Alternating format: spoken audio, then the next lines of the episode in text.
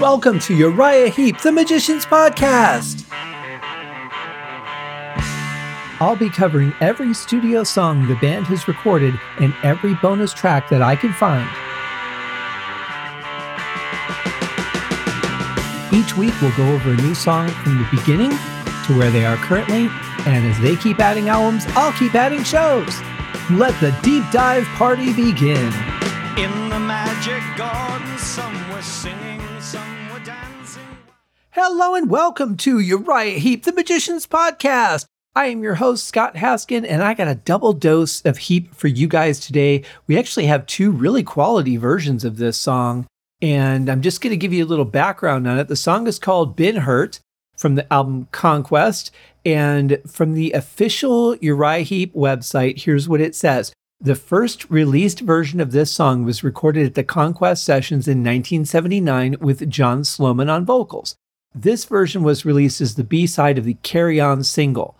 Now, there was an earlier version that was recorded at the so called Five Mile Sessions in 1979 with John Lawton on vocals, but this version was not released until the Conquest Remastered CD in 1997. The lyrics differ slightly on different versions. So that is the background. There is a, a, you know a bit of a recognition that this five mile session thing did happen. Obviously, we've heard some proof of it, and uh, this is actually when we get to the second version, the version with John Lawton. It's actually a pretty good quality version. So um, let's get to the r- official released version from the actual Conquest album. This one featuring John Sloman on vocals. Here is Been Hurt.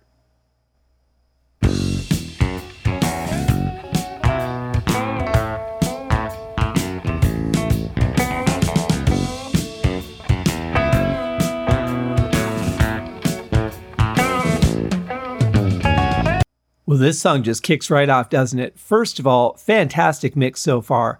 Uh, the bass drum is nice and punchy. You can hear the snare. The bass guitar sound is fantastic. I love the style that Trevor's playing here. It's very funky, but man, it sounds good. It's got some little, uh, you know, uh, string bends in there and stuff. Uh, it just really, really pops. Uh, guitars sound phenomenal. This is really off to a good start, and and it's just a cool, groovy beat.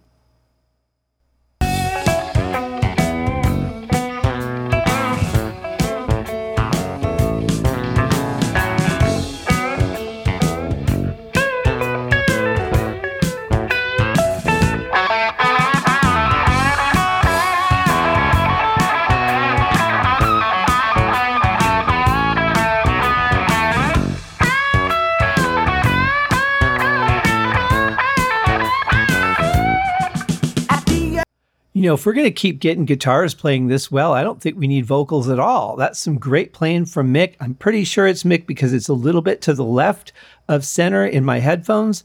Uh, really nice style, though. Love the sound of the guitar, love the feel of what he's playing. Definitely suits the song very well, but stands out. Um, very nice.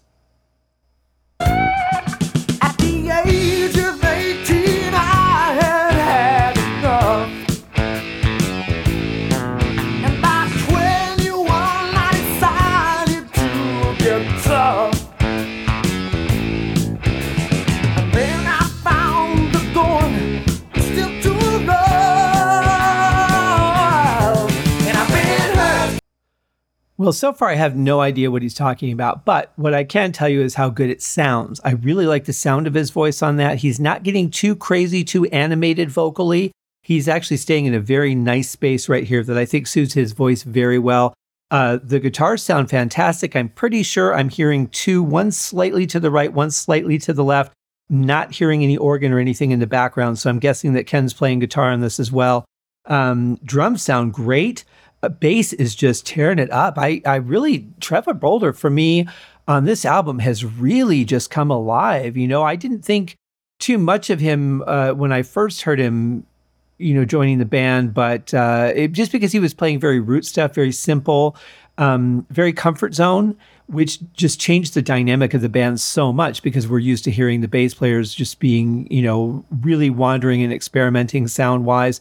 Uh, but he's really come into his own, especially on this album. I have to say, we heard a little bit of it on the last album, but this album, he's he's just really going for it, and I love it. I love the way his bass sounds.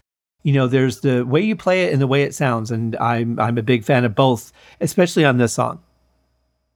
And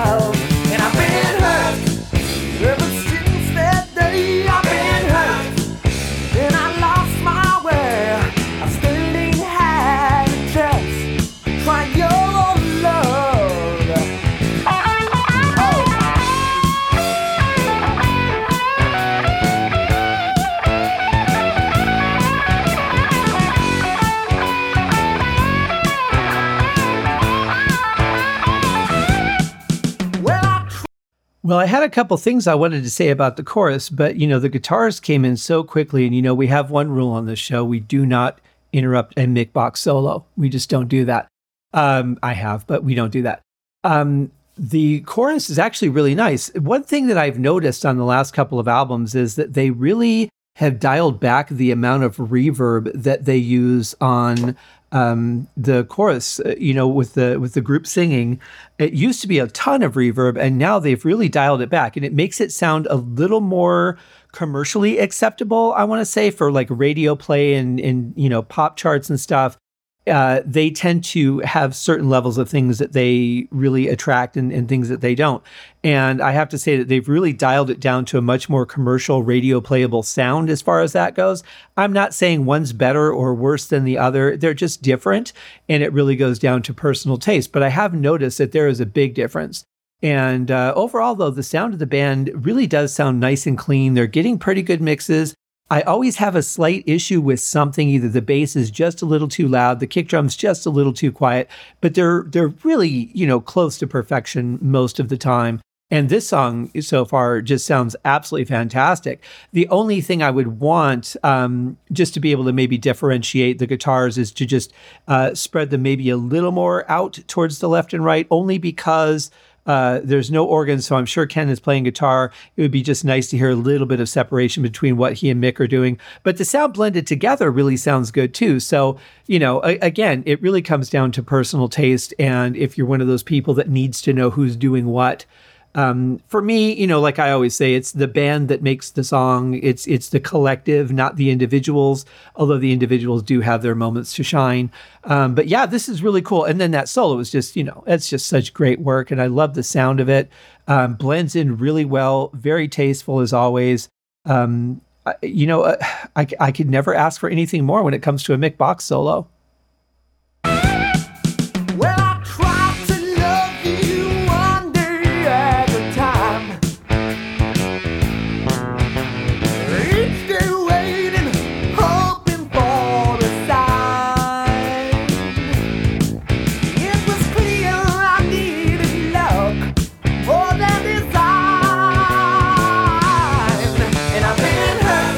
Well, coming into that uh, verse, it seemed like that one high tom was just a little bit distorted. So I don't know if maybe the mic was clipping or what, but it sounded just a little bit off to me. Um, but overall, I like the feel. Uh, I like the feel of it. Uh, another powerful verse. I really like that John is just singing straightforward here. That he's not um, kind of being, you know, his uh, his colorful self. I want to be supportive of it because I, I like what he's doing. I don't think it always fits. I think it's one of those things that if you if you sing that way here and there or on a song or a couple of songs, it's fine. If you're doing it all the time, it might get a little annoying depending on the listener. Um, I like his sound, but I really like this. I think he he just sounds so strong singing straightforward. And it's really pleasing to my ear. I think it fits the song well. So I like that he's he's dialing the uh, the color back on this a little bit, uh, and I think it fits in really well with the backing vocalist too. Uh, it just really seems to hit on all levels for me.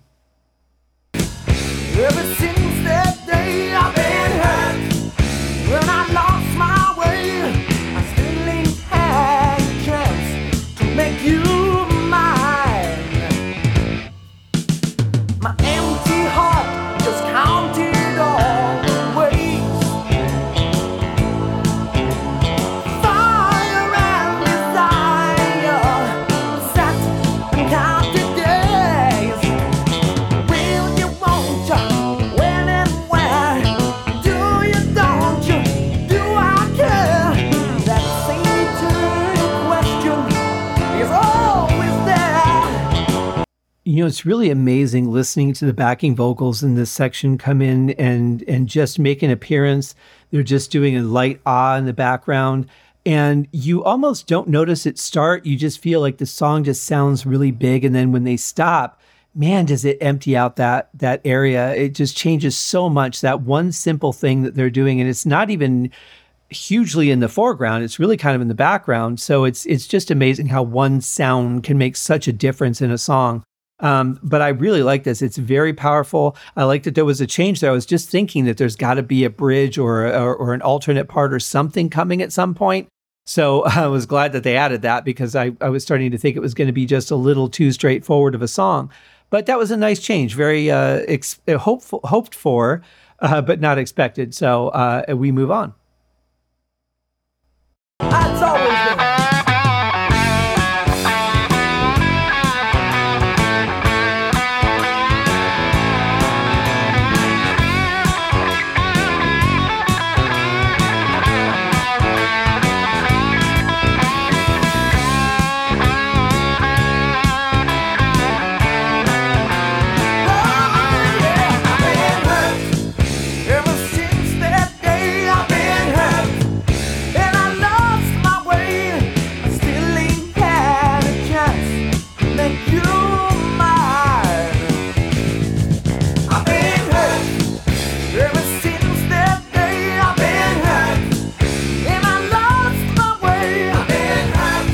You know, I was just thinking that maybe part of the reason that there isn't as much reverb in the backing vocals is because they were planning on brick wall limiting. So knowing how that might sound with too much reverb might be a reason to dial it back.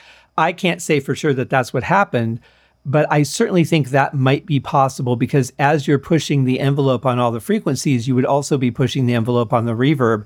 So that might be a reason to have uh, have it backed off. But also thinking about you know the the year at the time and what's going on in music, it was very common to have a nice clean sound like this as well. So hard to say for sure, but I think it works. You know, I think it really fits the song. I don't think it would fit all the songs that they do, but I think on this song in particular, it does work very well.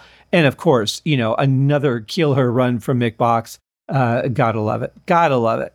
Even if you don't, you do.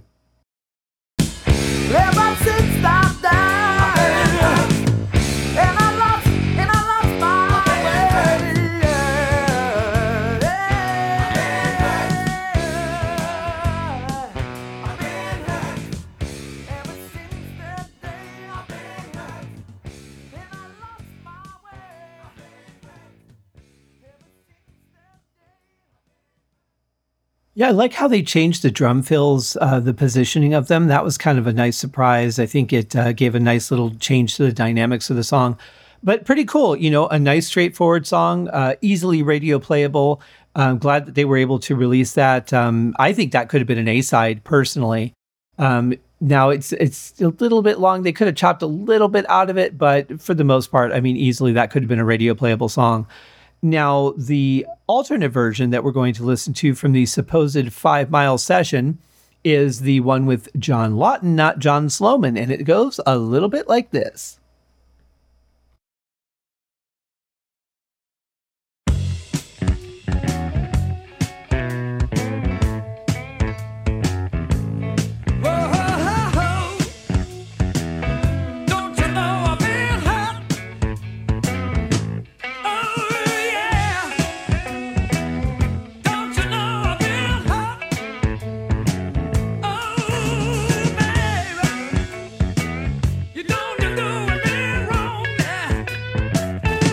Well, you can certainly tell the two different styles of the vocalists. I mean, on this one, um, very simple and straightforward on the John Sloman version, and of course on the John Lawton version, uh, he comes in almost right away with vocals and and does what was what has been traditional on the last album, the Fallen Angel album. So it, it kind of you know makes sense that he would have continued on with that, um, but certainly a different, completely different style.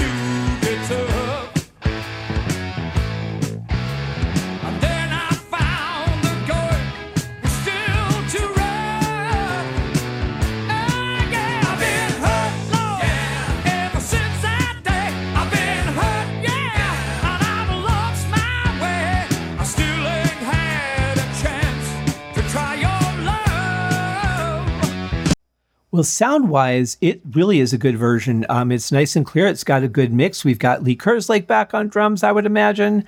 Um, but it sounds good. Now, I do see some differences to the backing vocals. Don't sound uh, quite the same. They sound a little more I don't know if demure or laid back maybe is is the right way to say it, but they don't sound as excited and, uh, and and assertive as they do in the actual release version from Conquest. And again, this was probably just a demo, wasn't necessarily meant to be a final version, so they could just be you know filling it in to say here's basically what it's going to sound like. Let's decide what we want to do with it.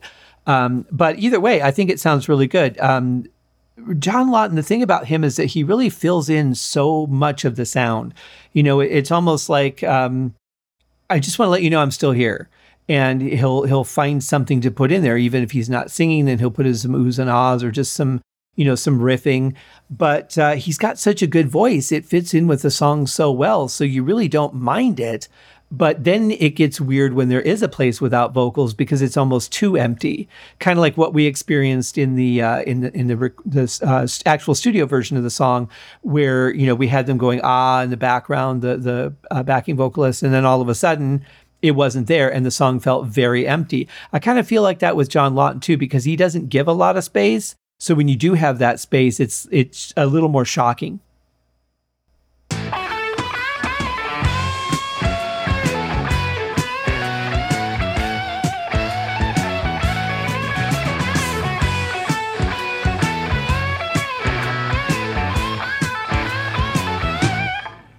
Yes, just just yes.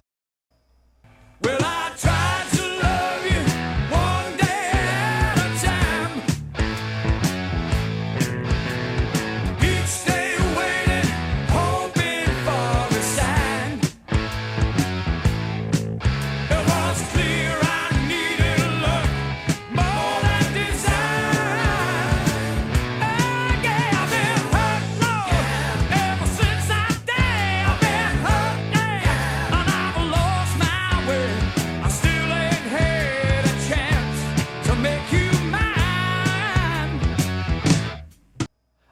say, I really like the way that both singers seem to put um, their own passionate spin on the song.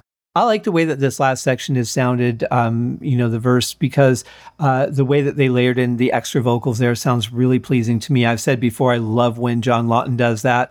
And I love when John Sloman does it too. I think he, he, he complements his own voice very well when they do, um, you know, doubling or a harmony and uh, it's just got a good beat to it. The bass is still, I mean, it, the song was basically written. It's basically the same song with a slightly different, um, you know, style to it based on the vocals. But you know what Trevor's playing, what Lee's playing is really good. Um, just a solid song with, uh, you know, it, it just feels like they're so cohesive on this one.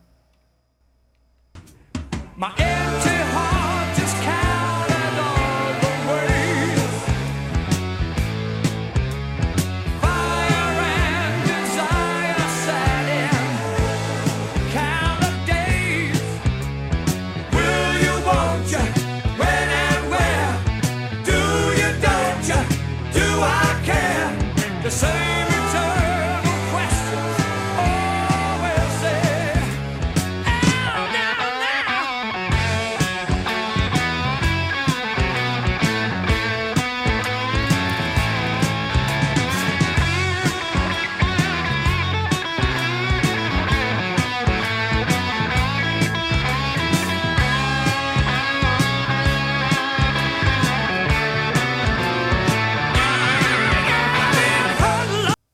that, ladies and gentlemen, is one of the reasons that I love listening to Mick play because he just plays so beautifully for the song. You know, this doesn't need to be an incredibly flashy or, or you know, crazy solo. It just needs to feel good. And that's exactly what he gave us here.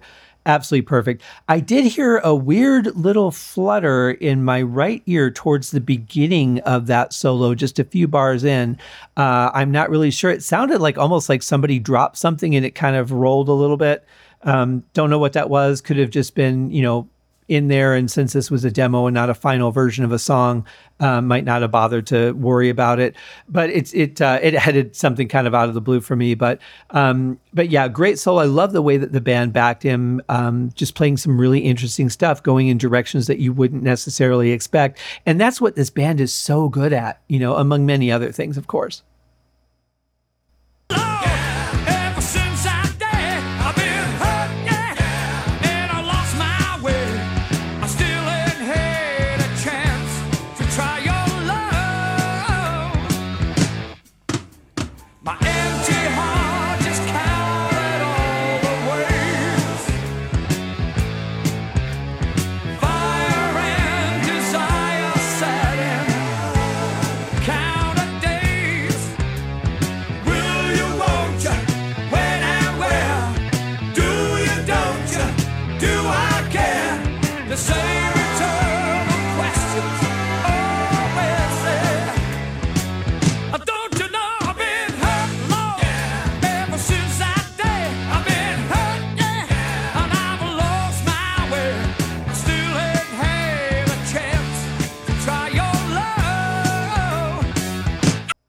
That's what I mean. Eh, He's just filling up all the space. And it's great because what's coming out is what he feels. I don't think he feels necessarily like he has to do that. I think he's just so, you know, impassioned by the music when he's singing a song that that's just what the product is. And that's okay. You know, it works great for what he's doing. And his voice is, is uh, fantastic. And uh, really nice to hear Lee back on the drums and hear some of the fills that he's doing as compared to what Chris Slade did. Uh, somewhat similar. I would imagine that, you know, Chris and John had heard their uh, predecessors' versions and, um, you know, kept somewhat true to them. But uh, it is great. It's a really good song. Trevor, I, I can't compliment enough on this song, both versions. He's just rocking it out. Absolutely fantastic.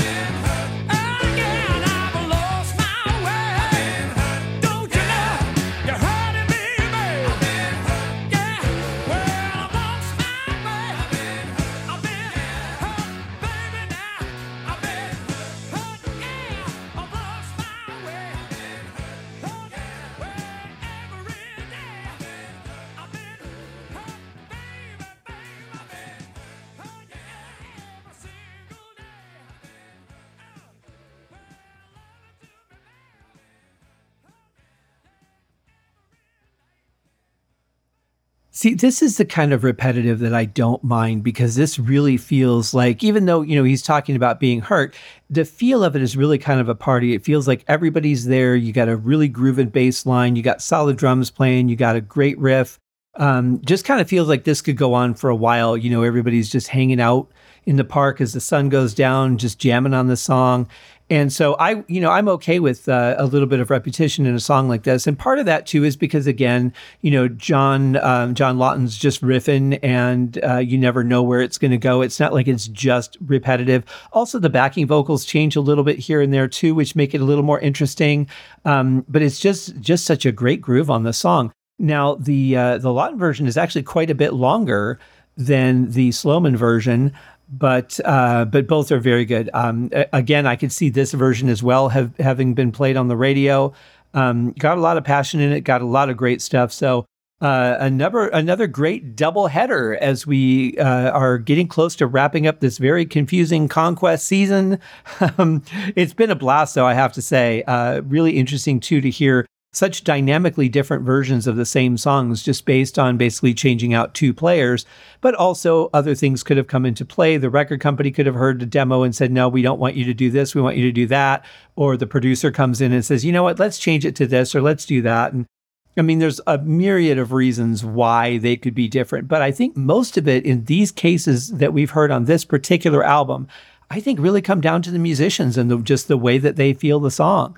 Um, I could be wrong. That that's my speculation. Let's let's be honest about it.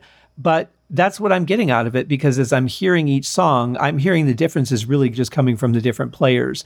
and how other people in the band react to those players.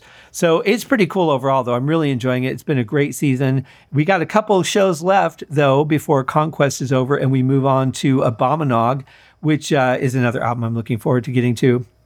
But that will do it for our show today, guys. We'll see you on the next episode. I hope you guys have a fantastic day. Cheers.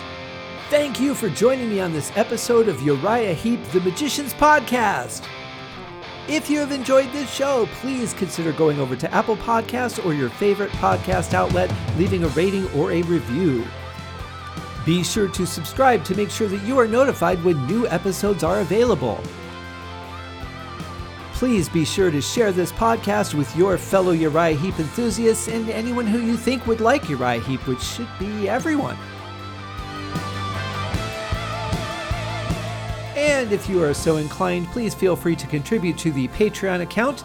And if you are not a Patreon subscriber, you can also pay through the PayPal link on the website listed in the show links below. I would also like to thank Uriah Heep for their very generous support of the show, and thank you guys for listening. We'll see you in the next episode. Happy days!